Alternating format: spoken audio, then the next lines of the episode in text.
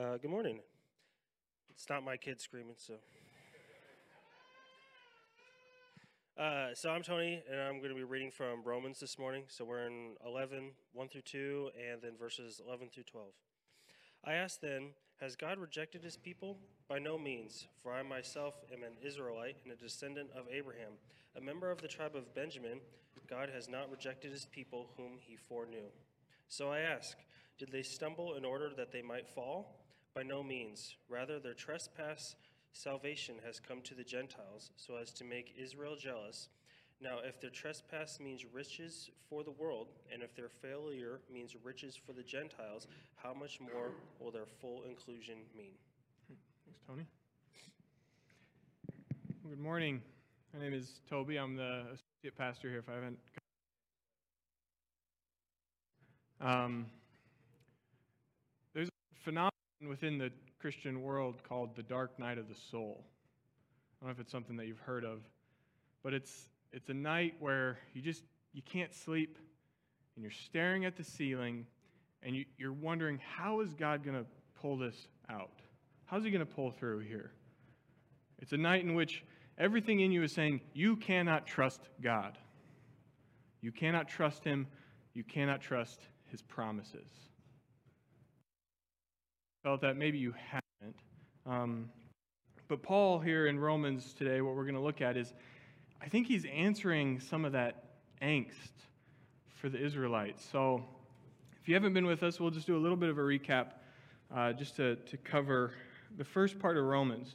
So, Romans chapters 1 through about three and a half, um, Paul basically lays out the bad news.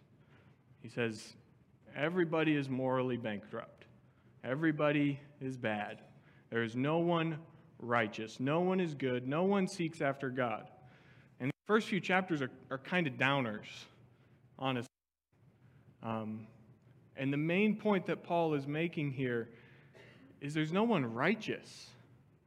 And the problem with that is that in order to get to heaven, in order to have a relationship with God, you have to be righteous but nobody's righteous. And worse, there's nothing you can do about it. There's nothing that you can do to change yourself. You can't be good enough. You can't recycle enough. You can't pray enough. You can't do whatever to make yourself good enough for God. And so, halfway through Romans chapter 3, we get a verse that says, But now, apart from the law, apart from works, apart from me trying to do anything myself, there is a righteousness that has been made manifest, a righteousness that has been made known. So there's a righteousness that we have access to that's not our own. It's in fact God's. So, so there's a way to heaven, there's a way to a right relationship with God, and it's through His own righteousness imputed onto you. And the way that you get this is by believing in Jesus, the finished work of his death, burial, and resurrection. And it's yours. You are declared righteous. You're justified in God's eyes. The relationship is restored. You are now right before God. It's wonderful. And then chapters 5, 6, and 7, or yeah, 5, 6, 7, and 8 actually, Paul tells us that not only does this righteousness just be declared about us, but it actually begins to become true of us. We're not just declared righteous, but the Spirit starts to work inside of us, and it actually makes us righteous. It changes us from the inside out. And so that's why we've had this, this story, the storyline that we've had, it's, that Romans is a unifying faith journey from ruin to redemption. And it's a beautiful story that culminates in chapter 8 that says, Nothing will ever separate us from the love of God. Once, you, once you're in, you're in. There's no changing it. We, we've gone from ruin to redemption collectively, and it's wonderful. I don't think any of us really have any issues with that, do we? A Jew, first century Jew, might have. Because he might have been listening to Paul saying, Paul, this is great ruin to redemption. It's wonderful. But from my perspective, it looks like Israel's going the opposite way. It looks like Israel's going from the redeemed people to ruin. What's going on here, God? You, this, these are your promised people, and it doesn't seem like you're coming through for them. And so that's what we're going to talk about today. If you haven't already, uh, please turn just to Romans chapter 11.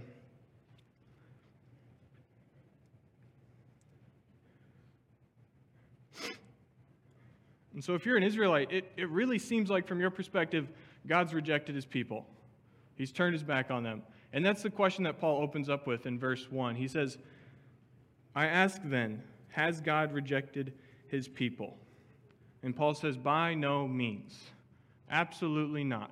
God has not rejected his people. And then he goes on in the chapter, and we'll cover this, but there's three main ways that God has not rejected his people. Evidence. First, there's a remnant. Second, there's a root. And third, there's going to be a return. See the three points, three letters, all the same? It's, it's pretty good, isn't it? Yeah. I, I went to school for that. So. all right, starting in verse 1. Um, I ask then, Has God rejected his people? He says, By no means. For I myself am an Israelite a descendant of Abraham, a member of the tribe of Benjamin.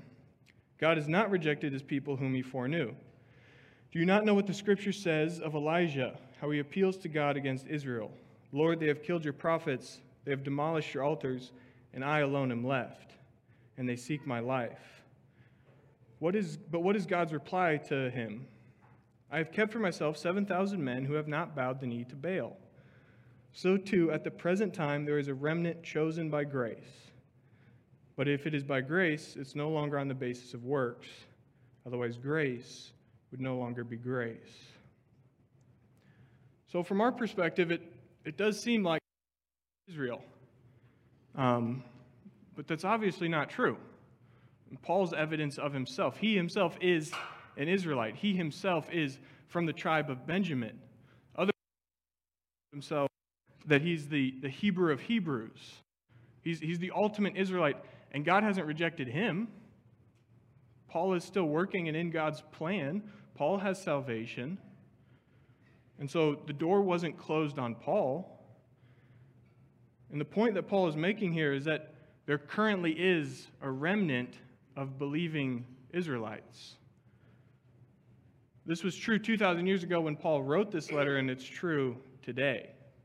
God has not rejected Israel. There is a remnant today. The Jews are not completely blocked off, they still have access to grace. And this is nothing new. Paul quotes, and he talks about Elijah. From Elijah's perspective, it seemed like there was no hope for the Israelites. They've all rejected God. There's no hope for them. And what's God's response? No, there's a remnant. In fact, there's 7,000 faithful Jews who have not bowed their knee to Baal. This is nothing new. And this is good news today. It was good news 2,000 years ago, and it was good news in Elijah's day. God has preserved, through his grace, a remnant.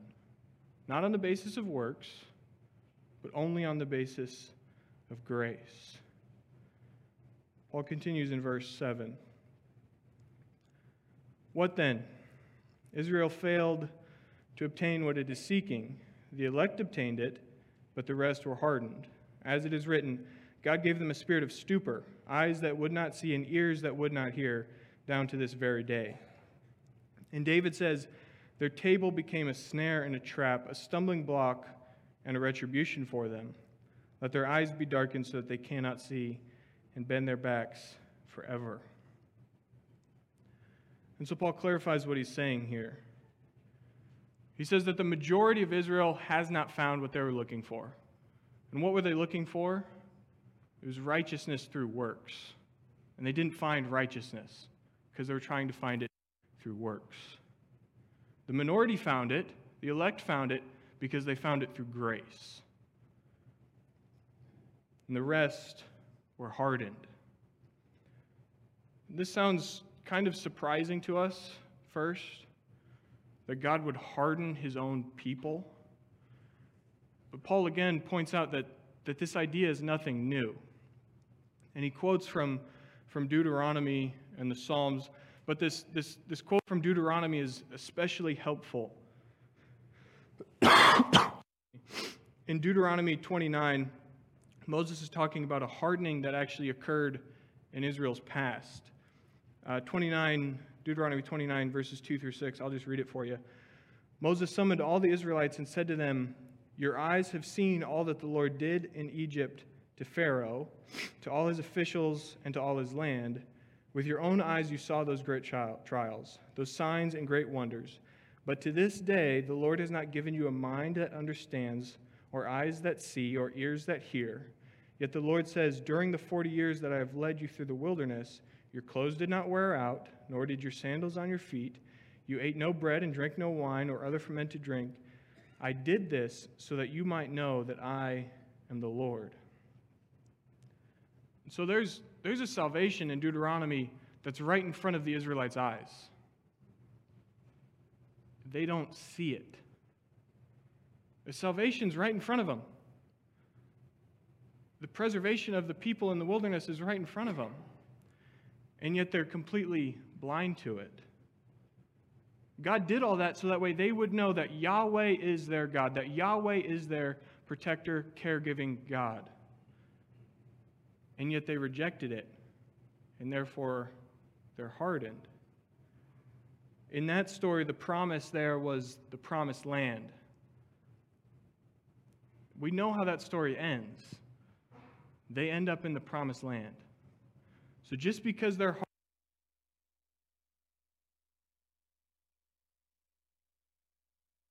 His promises, even though it might not seem like he will. And here's the deal. Here's the, here's the point that I think that Paul is, is making. When God makes a promise, he keeps it. He made a promise to the Israelites, and he kept it. He made a promise to Israel, and he's going to keep it. He has not rejected his people. God does not make promises he cannot or will not keep. And so, from our perspective, it might seem like those promises have failed. But God's work is not swayed by the majority. God is not a democracy. He's still at work. He will keep his promises no matter what. And that's good, for, good news for the Israelites. It's also good news for us majority Gentiles. Because there's promises that he's made to us. Whoever believes in his son will have eternal life. He's made that promise.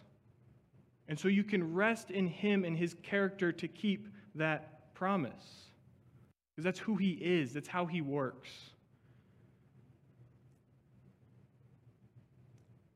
Paul continues on in verse 11. He shifts from the remnant to talk about the root. So I ask, did they, Israel, stumble in order that they might fall? By no means. Rather, through their trespass has come, sorry, rather, through their trespass, salvation has come to the Gentiles, so as to make Israel jealous. Now, if their trespass means riches for the world, and if their failure means riches for the Gentiles, how much more will their full inclusion mean? So, has God rejected his people? No, by no means. But something's happening with Israel, right? That, that's clear. Clearly, there's a remnant, and clearly, that's the minority. So, what's going on? Have they fallen so far that they're beyond recovery? Or is it impossible for them to turn back? Is the door permanently closed on Israel? Paul says no. Excuse me. And so Paul makes a distinction between what seems like punishment to us and what's actually discipline. The citation from Deuteronomy in that story is a helpful illustration. The Israelites at that time, they're, they're on the border to the promised land, and they send spies in. And the majority of the spies say, Nope, it's not going to happen. Can't do it. But there's a minority there that says we can do it. And yet they don't get to go into the promised land. They, they have to wait. And this isn't a punishment, it's a discipline because at the end of that story, they get to go into the promised land. The same thing is going on here.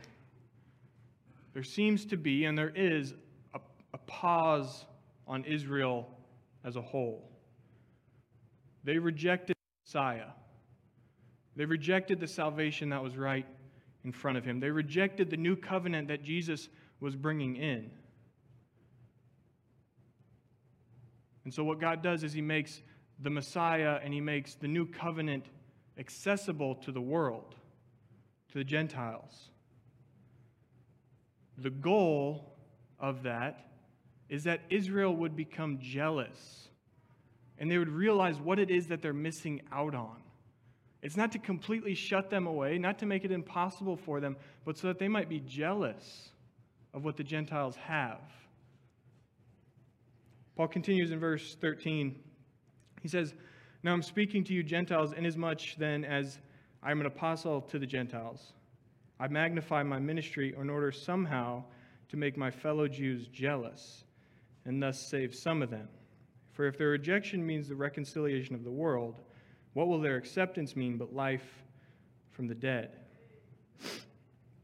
So Paul continues to explain that even his ministry, an apostle to the Gentiles, there's hope that the Jews would see what's going on and that they would turn and receive. So I drive a Toyota 4Runner. What makes that car really great is it has four wheel drive. What makes it even better is I just got new tires on it. And so when this last snow came, I could drive pretty much no issue. They're kind of knobbier tires, and when I would hit the brakes, I just stopped. I didn't slide.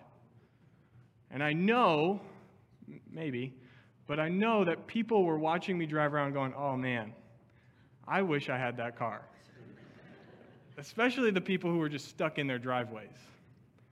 They're jealous of what I have, want what I have, until they realize it only gets like 12 miles to the gallon. but that's besides the point. So, this is what Paul is saying here. We as Gentiles kind of have a job to do.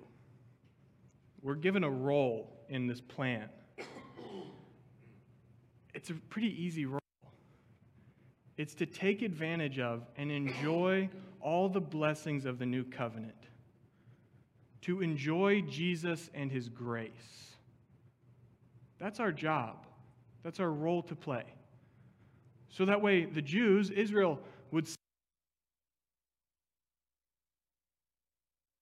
grace that they, they're, they're experiencing. I want what they have. So that raises an application for us. Would a Jew under the law be jealous of me? Or am I living so legalistically that to them it's basically the same thing? Am I living my life? Am I, am I actually operating under grace? Or am I putting a law, putting a burden on myself again? Would somebody who's bound to the law and thinks that they have to keep the law in order to be righteous look at me and say, oh, yeah, that's definitely different? Or would they say, it's basically the same? And Paul continues here and he says, if we get to experience those blessings, and we should be experiencing those blessings, while the, Gent- or while the Jews are set aside, put on the shelf for now, how much more, when they accept the Messiah, will those blessings be? And so there is a glorious hope for Israel. And that hits home a little bit harder today, doesn't it? There is a glorious hope for Israel yet. During our meeting, John Arch is going to talk a little bit about um, that we have this next year, some critical issues, and I'll let him explain that. But one of these issues or one of these goals is this idea that every single one of us is a minister. Every single one of us is, is a minister. And there's kind of a tendency to think, well, the, the ministers are the pastors. Uh, my job, you could sum it up in one sentence, is to make much of Jesus and his grace. That's my job. That's also your job. That's what we're supposed to do. That's what it means that everyone is a minister. Is we make much of Jesus and his grace. And we do it here together with each other. You can do that at home with your kids or grandkids. You can do it at work with believers and unbelievers. We're ministers and we make much of Jesus and his grace. And I think that's what Paul is talking about here in verse uh, 16 through 24. it's kind of a long section, so bear with me. He says, If the dough offered as first fruits is holy, so is the whole lump. And if the root is holy, so are the branches. So if some of the branches were broken off, and you, although a wild olive shoot, were grafted in among them, among the others, now share in the nourishing root of the olive tree. Do not be arrogant towards the branches. If you are, remember, it's not you who support the root, but the root that supports you. Then you will say, Branches were broken off that I might be grafted in. This is true. They were broken off because of their unbelief but you stand fast through faith. So do not become proud, but fear. For if God did not spare the natural branches, neither will he spare you. Note then the kindness and the severity of God. Severity of, towards those who have fallen, but God's kindness to you, provided you continue in his kindness. Otherwise, you too will be cut off. And even they, if they do not continue in their unbelief, will be grafted in. For God has the power to graft them in again. For if you are cut off from what is by nature a wild olive tree, and grafted contrary to nature into a cultivated olive tree, how much more will these, the natural branches, be grafted back into their own olive tree? Let me just make something clear here. Chapters 9, 10, and 11 are not about individual salvation. And so there's a, there's a section here that sounds like, hey, maybe I might get, I might get cut out. I might lose my salvation. We know from the end of chapter 8 that's not the case. There's nothing that will cut you off from the love of God. And so we have to ask ourselves what's going on? What's the root? What is it that we've been grafted into? And so I think if we think it through a little bit, what's something that Israel had that they lost that we now have? What's something that Israel had that they lost that we as the church now have? And I think it's the place of honor that is, that is to minister to the world. Genesis 12, the promise to Abraham, the patriarch, is I'm going to bless you in order that you might be a blessing to the world. Israel doesn't do that anymore. That's not their job. They've been cut off, and wild branches have been grafted in. That's us. And so our job is now we've been grafted into this root, into this blessing in order to be a blessing to the rest of the world.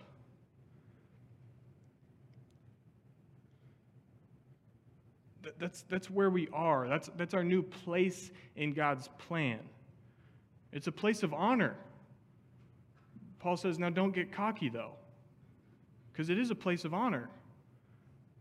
But there will be a day when that will switch. There will be a day when, when it goes from the church back to Israel, being the conduit of God's grace to the world. So don't get, don't get too cocky. Okay, in case anyone's lost so far, Paul gives us basically what he's been saying this whole time in a nutshell in verses 25 through 32. He says, Lest you be wise in your own sight. I do not want you to be unaware of this mystery, brothers. A partial hardening has come upon Israel until the fullness of the Gentiles has come in. And in this way, all Israel will be saved. As it is written, the deliverer will come from Zion. He will banish ungodliness from Jacob, and this will be my covenant with them when I take away their sins. So here's, here's kind of the rub. This is, this it in a nutshell. Right now, there is a partial hardening on Israel. Again, chapters 9, 10, and 11 aren't about individual salvation. These chapters are about Israel as a whole and Gentiles as a whole. And so there is a partial hardening on Israel, a, a hardening that's not complete. Israelites can still come to faith. This hardening has come on Israel until the fullness of the Gentiles comes in. So there is a day in which the fullness of the Gentiles will have come in. There is a day when the Gentile inclusion will be over. And at that day, a new age will begin. Only God knows that day. Only God knows the amount of Gentiles that is the fullness. And once that's up, once that time is over, the deliverer, the Messiah, will return to his people. Jesus will return and he will deliver Israel. He will come back to Jerusalem. And at this time, he will establish his kingdom and his rule. At this time, he will, he will establish the blessings of the new covenant in their fullness to Israel and the rest of the world. Israel will have its king.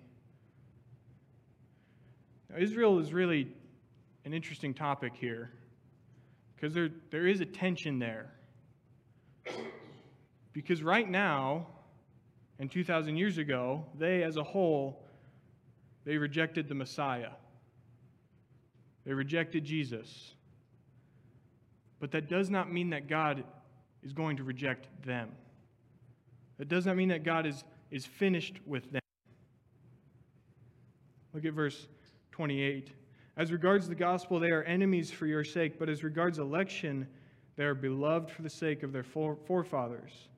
For the gifts and the calling of God are irrevocable. For just as you were at one time disobedient to God, but now have received mercy because of their disobedience, so they too have now been disobedient, in order that by the mercy shown to you, they may also now receive mercy. For God has consigned all to disobedience, that he might have mercy on all. So, has God rejected his people? By no means. No, he has not. And how do we know that God has not rejected his people? There's a remnant. They're believing Israelites today. There's a root that the Gentiles have been grafted into in order that the, the Jews might become jealous of us and turn back to the Messiah. And there will be a return when Jesus comes back to deliver his people. So that leaves us with a question. As an audience who's mostly Gentile, so what? What, what? what does this have to do with us? How can I apply this to my life today? Well, I think there's, there's three major things that we can do with this. First, enjoy the blessings of grace. Make much of Jesus and his grace. Live your life in the new covenant. Don't put a law on yourself again. Second, God is a God who keeps his promises. God does not make promises and then decide he's not going to keep them. He's, he, he doesn't just make a done with somebody and puts them out and says, I'm not, I'm not dealing with you anymore. That's not how he works. Promises between humans are weak and borderline pointless. There's always a way out, there's always a loophole. God doesn't deal in loopholes, He keeps the promises He makes. And lastly, I think we should praise. Look at verse 33. Oh, the depths and riches and wisdom and knowledge of God. How unsearchable are his judgments and how inscrutable his ways. For who has known the mind of the Lord, or who has been his counselor, or who has given him a gift that he might be repaid? For from him and through him and to him are all things. To him be the glory forever. Amen. We don't know all the details of how this is going to work out. We don't know everything. We do know that God will work it out, though. We do know He will. We know that God is good and wise. And there's a lot of unknown, there's a lot of uncertainty. But this, this very last verse is vastly encouraging in the face of uncertainty. God is the source of all things. God sustains and gives direction to all things. And God is the reason for all things. And so we don't, in a sense, need to stress over the details. And we can worship Him instead. After all, I think that God knows what He's doing, right? As we transition here, we've got some key questions or reflection questions as we'll transition to a time of doing those. Um, would someone under law be jealous of my freedom? Would they even know that I'm living a life under grace? What promises do I doubt that God will keep? And why do I, why do I doubt those? Is God's unsearchable mercy, unfathomable wisdom, and inscrutable character enough? In the face of, of how is this going to work? How is God going to keep his promises? Is God's character enough? Let's pray. Lord, we thank you for your grace. Um, Lord, I pray that we would be a people who live in that grace, that others would look at us and say, I want what they have, Lord. Um, Lord, I pray that, that we would trust you in your character, in, in your mercy, in your wisdom in the face of the unknown. Lord, it's in your name that I pray. Amen.